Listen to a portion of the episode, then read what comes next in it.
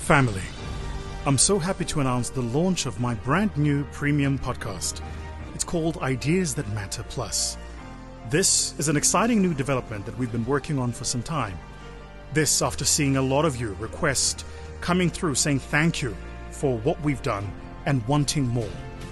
Ideas That Matter Plus is a more targeted podcast that focuses on business strategies and more high-level thinking to help highly ambitious entrepreneurs, S M Es, business owners and founders, even the C E Os of big business. It only costs four hundred fifty rand per month and will be coming in, but I mean coming in hot. So, subscribe now to Ideas That Matter Plus, now available on Spotify or Apple Podcast Store. Sayonara.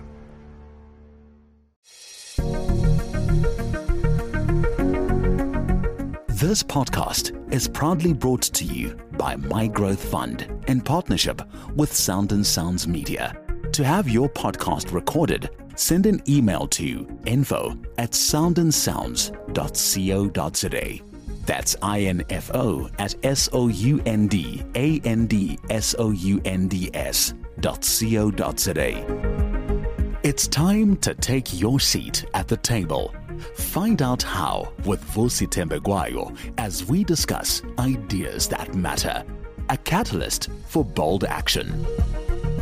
Hello, family, and welcome to another week of Ideas That Matter on the V T podcast. This week, I'm going to jump straight in and talk to you about Genesis. Genesis, the beginning of things. So I was thinking about this, right? The beginning of things. This is the products that shape our lives every single day, but we don't quite consider where it is that they actually come from. So what I thought I'd do is pick like two random culinary examples and just have a quick conversation with you about where they come from. Why? Because this is Ideas That Matter. We like sharing information that is freely available but not ubiquitously distributed so that you get new thoughts, new concepts, and new ways of seeing old things. So here's the first question. Where does tomato sauce come from? Or as the Americans would call it, ketchup. The first person to write about what may have been a tomato sauce was a fellow called Bernardo Sahagún, who was a Franciscan friar from the Kingdom of Spain. He later moved, by the way, to what became known as New Spain. He mentioned and prepared a sauce that was offered for sale in the markets of Tenochtitlan. Today, it's called Mexico City. See, the first Italian cookbook to include tomato sauce, Lo Scalco alla Moderna, the modern steward, was written by an Italian chef, Antonio Latini, who published in two volumes in sixteen ninety-two and sixteen ninety-four. The use of this particular tomato sauce appeared with pasta for the first time in seventeen ninety in the Italian cookbook La Apaccio Mordeno, written by the Roman chef Francesco Leonardi. Why am I telling you this? Well, because it's been widely debated about whether or not tomato sauce or ketchup is actually a part of a dish or a condiment. How should it really be served? The purists say the tomato sauce should be part of a dish, that it's not an addition to. You don't put it on a side plate and dip your French fries, as the Americans would say, on it. It should be a part of the actual meal. But those of us in modern and contemporary times, as I do, I have tomato sauce with everything. Side note, the other day, I'm at this top tier restaurant in Johannesburg, South Africa. I order, as I like to, a sirloin steak, medium well, with a side of sweet potatoes. And then I asked for tomato sauce. I'm told that the chef was really offended that I ate his steak with tomato sauce. He felt that I was diluting the flavor. I felt I was giving it the flavor he'd failed to insert in the first place. And by the way, as a paying customer, as they always say, the customer ain't always right, but the customer is king.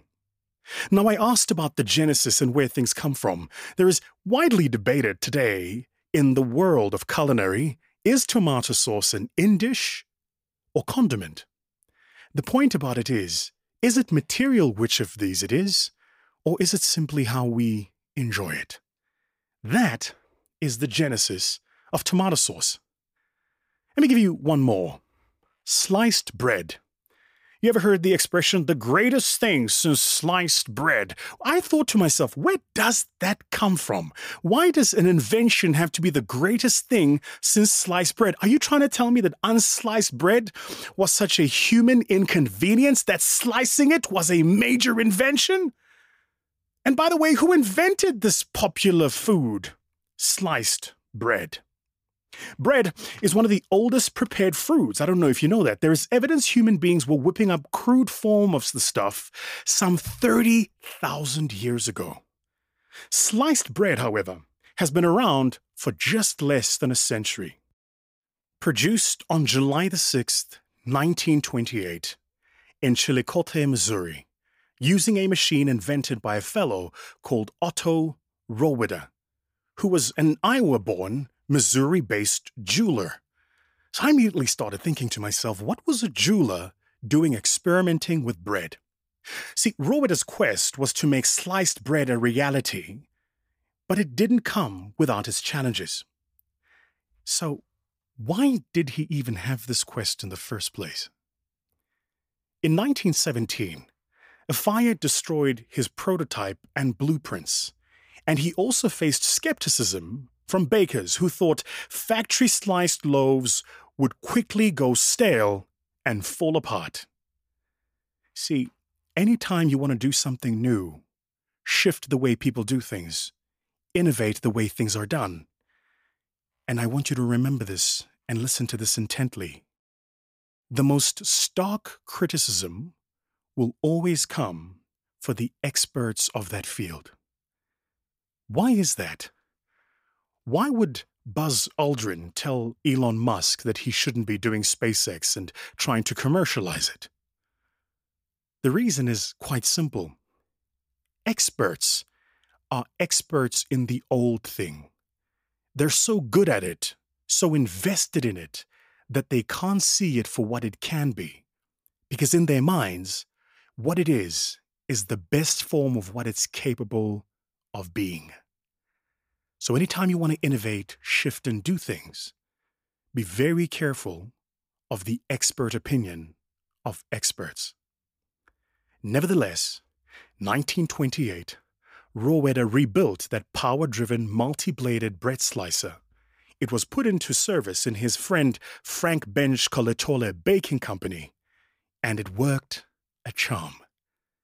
Today, you enjoy sliced bread because of the vision, foresight, and relentless pursuit of Mister Rohwedder in nineteen twenty-eight. So here's what I'd like you to consider, just based on this episode. Before you consider anything sacrosanct, consider the genesis of that thing. Sometimes where things started is not where things were destined to be. Which then brings me to the second point. The beginning of things is not necessarily aligned to the evolution of those things. One of my own core belief systems is that as a generation, our task is to disappoint or be disappointed by our heroes. It's to look at the things that our heroes have done and take them as a given, assume we can do better, be disappointed in their efforts, and push even beyond the boundaries of what they thought was possible. Third, and finally, and this is quite the conspiratorial thought, who decides how the story of the beginning of things is told? If we agree that history is a perspective and all perspectives are human, then we must agree that by their very design, perspectives, ergo history, is bias. So sometimes the way we are taught about the genesis of things is not necessarily its true genesis. It's the genesis that suits the narrative of the day. In your own space, what are the things that are taken as given? When I started working as a professional public speaker, I was told that I had to have one keynote that I delivered, wrote with the same content, same jokes every single time. And I thought to myself, but that's redundant. Why would different clients pay me to hear the same message? I want to develop a system, model, and methodology that allows me to deliver my content the way I want to deliver my content. It allows me to adjust to the questions, needs, and wants of each and every customer. It allows me to be agile and responsive. I'm willing to invest in it, but that's my process. One of the reasons I'm now in the top twelve speakers in the world is quite simply because that's been my process. Every client has a unique set of requirements, and I tailor my conversation to those requirements of that client. When I first started doing this, I have to tell you, it was quite the hullabaloo in the industry. The other speakers were very upset with me, very upset with me. But I recognized that the genesis of things was not necessarily aligned to the evolution of those things. To the entrepreneurs watching this question, there is a massive conversation to be had about the genesis of venture capital and how it's being applied in many of the developing nations and economies in the world.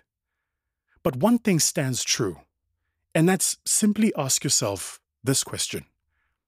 What is the genesis of the things that affect your life every day? Is that the true story or the story that suits the narrative of the day? And how do you shift and push beyond the bounds of what is believed to be possible? That, my dear friends, that's our podcast for this week. Coming in hot and heavy from our studios in Johannesburg, South Africa, I want to say thank you so much to listening to this. Please remember to send us your comments, your thoughts. Subscribe to this if you'd like to. Please subscribe. We, we need subscribers. They're very important for the rating of the podcast. Please subscribe.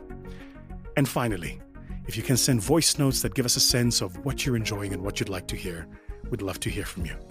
From me, Vusi Thembekwayo, and the team here at Sound and Sounds. Have an amazing week. Jumbo. Hey Vusi, this is Monique. I'm Cameroonian, but um, currently in Abuja, Nigeria, and I've been working in Nigeria since um, last year. It was an amazing, it was another amazing episode um, on the podcast. I loved everything about the podcast. I learned a lot. I mean, I personally discovered you last year, and I took a whole week and I watched every video on YouTube. I've learned so much. I implemented um, all the advice, and I've seen tremendous results. I cannot wait for the next episode of the podcast. Um, I just want to say thank you for believing in the continent. Thank you for using social media positively. Thank you for not giving up on the continent. Thank you for being uh, a perfect example, in my opinion, of how we should think of the continent and how much we should believe in our continent against all odds. Um, just keep doing what you're doing, and I'm rooting for you. This podcast was proudly brought to you by My Growth Fund in partnership with Sound and Sounds Media. To have your podcast recorded, send an email to info at soundandsounds.co.za. That's info at soundandsounds dot co dot za.